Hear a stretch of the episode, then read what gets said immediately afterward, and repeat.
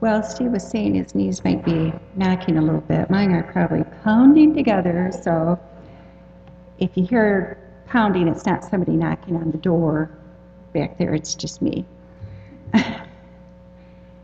so this, um, we had the hymn of preparation, Onward Christian Soldiers. It's just a great song, and I feel like that describes what we are. We're soldiers or disciples for God. And uh, today I'm going to talk a little bit about the quiet Christian, trying to become a loud Christian.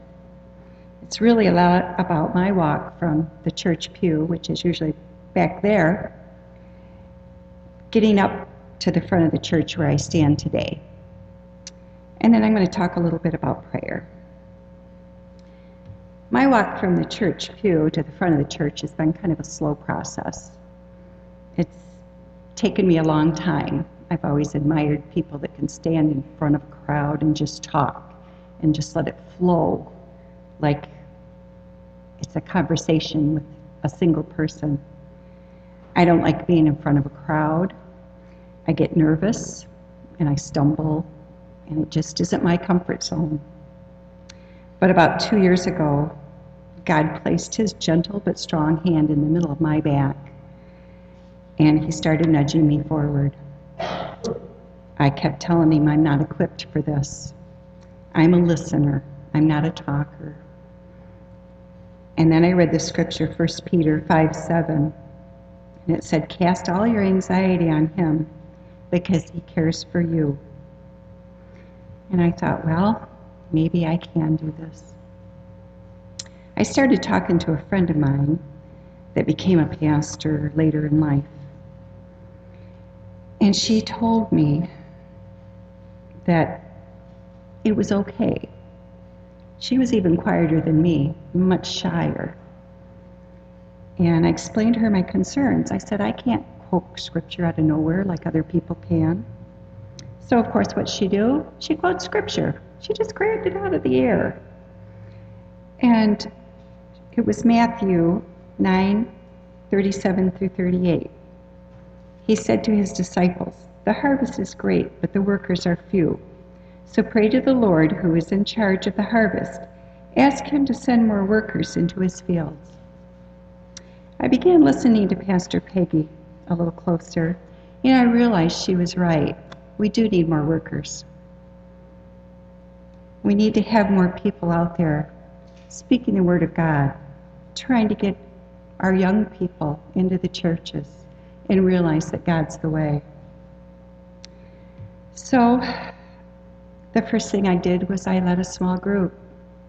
It wasn't nearly as intimidating as I'd feared. It was comfortable in a small group. We got to know people more intimately and it put my fears to rest about doing that kind of stuff. So then I signed up for a lay servant weekend. And I figured out that I was just like the other people at that weekend retreat. They were nervous, they didn't feel equipped. But as we went through the weekend, we figured out that we didn't have to know all the answers. We could look for the answers and go back to the people that had questions or send them on to the pastor if they had really hard questions. As disciples, we're helpers to spread the word of God. We're not there to have all the answers all the time. In Jeremiah 29:13, it says, "You will seek me and find me when you seek me with all your heart." And I believe that when you're sharing the word of God, you're seeking more from God and you're learning more. I've always grown up in the church. It's always been a very small country church where specific people have specific jobs. And quite frankly, I've always been one of the younger people in the church, so I was never really given a job. And that was okay with me. I was good with just sitting there listening, absorbing the content. This is the largest church I've ever attended. When my family moved from the small burg of Bennington, Michigan, near Owosso, to Charlevoix in 1965. We didn't go into the town of Charlevoix for church. They were bigger churches. We went to the village of Norwood near Lake Michigan. It was about three miles from our farm. And I rode my bike there sometimes. And there were the, the pews were packed sometimes. It was a lot. It was probably half of this church, the size of the pews. It was packed. Other times there was maybe a dozen people in attendance for years. The pastor had three churches that he went from every Sunday. So he was a busy guy. But uh, there were years when they thought that church was going to have to close. But as I said, they it was 1965 when we moved there. And in 1981, Randy and I were married there, and it's still open today. So somehow they've made it. Small churches are wonderful. They're comfortable, they're safe, they're intimate. Everybody knows everybody. You don't get that in the big churches. You can go into a big church and nobody knows you're there. You can go there for weeks and you might meet one person. It's just not as quaint and comfortable as it is in our church. But then we start worrying about not growing. Some of us are really happy with the family style church. But sometimes we need to change that up a little bit and work to get more people in. In John 17, 20 and 21, Jesus prays for future believers. He says, I am not praying only for these disciples, but also for who believe in me through their message. I pray that they all will be one, just as you and I are one. As you are in me, Father, and I am in you. And may they be in us so that the world will believe you sent me. Now, in the mid 70s, religious cults came to light. They were scary to most of us country people. My sister and I were members of the Campus Life Youth for Christ group in junior high and high school. It was multi denominational, everybody went to their own churches during the week, but we met for prayer meetings and group things. We went roller skating and all that. And it was a fun group to be in. My dad was comfortable with that because he knew the families, he knew the people, they were local. And I went on mission trips, went to retreats. I even became a born again Christian at one of the retreats. My dad never knew that. My dad was an example of a perfect, quiet Christian. What he believed was nobody's business. Then, when my sister moved to Lansing to become a student at Michigan State University, she got involved in another Christian organization that was also multi denominational. It's called the Work of Christ Community. Now, remember, in 1974, computers were not in every home. You couldn't just Google what you wanted to know. And he was a farmer, dairy farmer, so he couldn't just go down and check these people out. They were college age students all the way through adults with jobs and children. He was very skeptical of these people. He was afraid his daughter was getting involved in a cult that he was hearing about on TV. And he was just sure she was going to drink some poison and die off with a group of other people, like what was going on across the country. So he was really scared. My sister's still a member of this organization. They're wonderful people, very giving, very happy people. They are amazing, but because they were just a little bit different than what he was used to, he was worried. He didn't want his daughter getting mixed up in one of these crazy cults.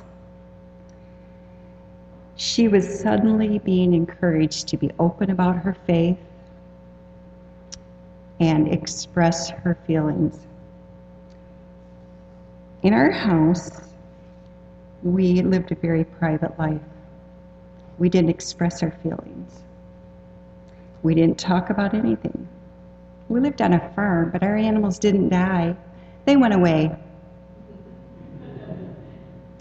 I seriously believe that the steer I, rose at, I raised every summer, halter trained, played with like a pet, was sold at the end of the year so I could buy school clothes. But he was sold to go and live with another family and be played with and continue to be halter trained and live on a very happy life like he did on our farm. I didn't realize that wasn't the case until I was an adult. Um, finances weren't discussed. Uh, and even people dying wasn't something that I was ever prepared for. He was very protective of his daughters. I'm not saying that's necessarily a bad thing, but maybe not perfect. Uh, my sister began become more, becoming more open about her faith, and he was worried. He just, it just made him uncomfortable. So I was sent in to do recon for him. Being three and a half years younger, uh, kind of was his sacrificial lamb, I think. But all I found out was that they were very welcoming, friendly people, and yes, pretty godly. They didn't hide their feelings, they didn't hide their prayers, they were just open. Some of them were a little overwhelming to me, but I don't really think that was a bad thing. They just had a different style. In Matthew 5:16, it says, "In the same way, let your good deeds shine out for all to see, so that everyone will praise your Heavenly Father. They were more than willing to open their homes and anything that they had. And Kendra showed up more than once in a stranger's car. Without a worry in their minds, they were able to share anything they had. They were always doing good deeds for someone. Now, fast forward several years after my sister had graduated from college and had gotten married and started her family. When my dad had his fatal farm accident, these very same people that my dad was concerned about were the people that were transporting my sister up north and picking me up from the airport because I was in Chicago with a youth group from the church. They were feeding us, taking care of us, watching our children while we were making funeral plans. They had no idea that my dad was worried about them being toxic. They're just normal people professing their faith openly and willing to help at a moment's notice. They also were prayer warriors for me in the last few months. Some of them I've gotten to know really well. Other ones I have no idea what their names even are. But when my sister went to her prayer meeting, in tears a few months ago. They rallied around her and me, and they got some major prayer requests sent to God. And I know it helped. I had the pleasure of joining my sister at their annual spring conference a few weeks ago and was able to stand in front of about 300 women and thank them for all their prayers. I'm so thankful that there are prayers, there are people out there that are still professing their faith like Peter and Andrew did when Jesus came upon them at the Sea of Galilee. In Matthew 4 18 through 20, we read about Jesus walking along the Sea of Galilee. It says, One day, as Jesus was walking along the shore of Galilee, he saw two brothers, Simon, also called Peter, and Andrew, throwing a net into the water, for they fished for a living. Jesus called to them, Come, follow me, and I will show you how to fish for people. And they left their nets at once and followed him. These two men, along with brothers James and John, had enough faith in Jesus to leave their fishing business and follow Jesus and begin to fish for people to become Christians, to follow Jesus. So, why is it so hard for us to be confident, loud Christians for Jesus in today's society? I really think it comes down to peer pressure. I know I had to take small steps because I'm not nearly as outgoing as I used to be as a child. So when it comes to becoming a loud Christian, it really takes me out of my comfort zone. I had to start slow, talking one on one to people I felt comfortable with. And I that I was pretty sure felt the same way about Christianity as I did. Then I led a small group, and it wasn't as bad as I thought it'd be. The big challenge was I talked to strangers, and I told them that I'd pray for them. The first one was a woman that I met on the plane when I was going to New Mexico to see my son and daughter-in-law and new grandchild. As we talked, I learned that she was going to see her daughter who was only in eighth grade. She had had to send her daughter away to boarding school for alternative education. The daughter had been bullied in public school system and could not continue to attend her school.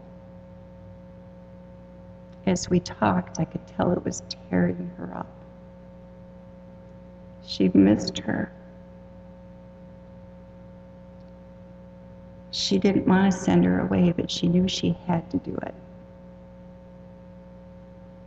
And we talked for a while and discussed what had happened. And they made the decision to do that, to send her away. And she knew that it was the right decision to make. So when we got up to leave, I smiled at her and I said, I'm going to be praying for you and your daughter. And I could tell she appreciated that. We almost hugged. We, we shook hands and it was tight. And I could tell that it was a good thing that I said that. And it made me feel good. Now, we had a layover in the airport for probably 45 minutes. And I was surrounded by a bunch of bubbly, loud, college age girls. And I thought, oh, Lord, don't let them be on my plane. I was getting tired. And I thought, oh, I just don't want that commotion, you know? But they were cute. And they had their teddy bears and their backpacks and their MP3 players. And you know, but gosh, I just wanted a quiet flight. And of course, when the plane was announced that it was ready, they all jumped up and gathered their things and lined up, and there I was. But when they got on the plane, they were all toward the back of the plane, and it was okay. And I was toward the front, and I was seated next to a gentleman, and he was kind of in casual business attire. He was looking a little stressed. And soon I discovered he was responsible for all the girls. And I thought, yeah, you must be stressed. so we began to chat, and he was stressed because they had three meets in two days, and he'd left his boys' swim team with his assistant coach that didn't speak English. So I was like, oh, wow, that's really crazy. But um, as we talked, he, you know, of course, the football teams always get all the money, right? You know, so he had to really scramble to get money for the girls to fly because they usually took a bus. And uh, he was excited that they got to fly, and the girls were excited that they got to fly. And he, you know, talked about the trials and tribulations of the two swim teams and all that. Then we settled in, and he did his schedule, and I read. And when we got up, I thought, oh, this is going to be hard. This is a man, you know. And uh, we got up, and I said, you know, I'm going to be praying for your swim teams this, this weekend, and I hope everything goes smoothly. And he grabbed my hand and he shook it, and he said, thank you so much. I really appreciate that.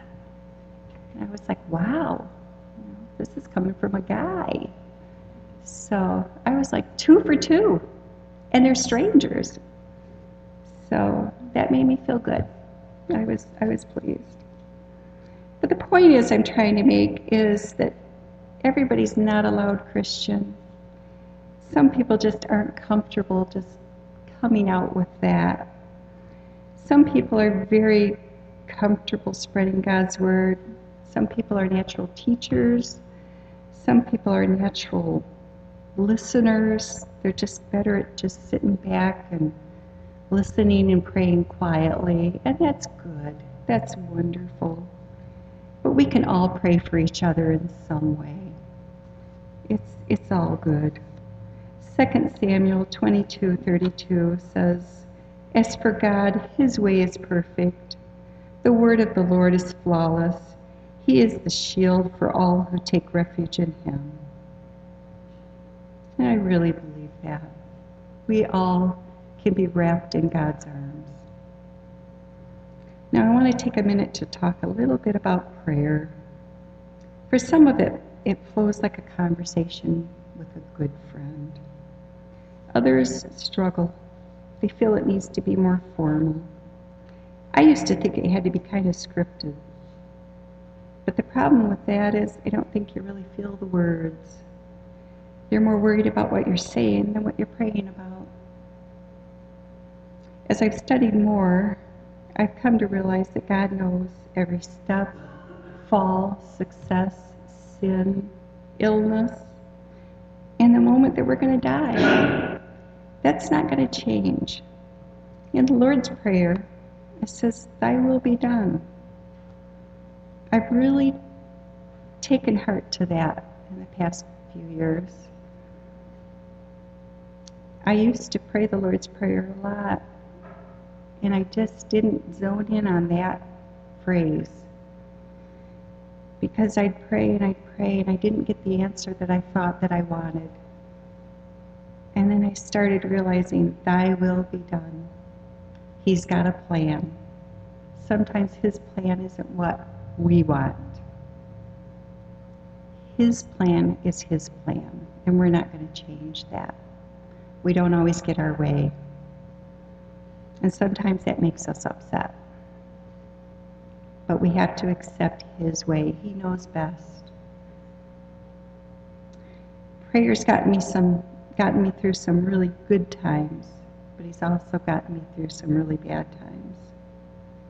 I can't imagine not having God to talk to when times get really scary. He's always there for us. So, why do you think we don't pray openly? Are we embarrassed to be Christians? So many of us have been told that it's not the right time or the place we don't want to offend anybody. Public prayer has been banned or discouraged in so many places. I think it's really sad that something calms and reassures us has been considered offensive when it involves no one around them. We've been taught to be quiet and don't make waves. As children, most of us are bubbly, bouncy, bounds of chatty energy. I know I was. At one point in my life, I realized that children were being kidnapped. And I was talking my dad's leg off, as I usually was. And he assured me that no one would take me. Because if they did, within five minutes, I would have talked them out of it and they'd have brought me back. but God needs some of us to be his disciples. We need to be loud Christians, or someday we're going to be left with no one to tell his story. He needs us to be fishers of men. We need to follow his plan. Joyce Meyers says, I believe God puts a seed of greatness in everyone. And there are many capabilities inside of you that you can, can't even begin to imagine. Even when we're in the middle of a harmful, hurtful situation, God has a plan. So I want to close with Ephesians 3:21. God can do anything, you know, far more than you could ever imagine or guess or request in your wildest dreams. He does it not by pushing us around, but by working within us, the Spirit deeply and gently within us.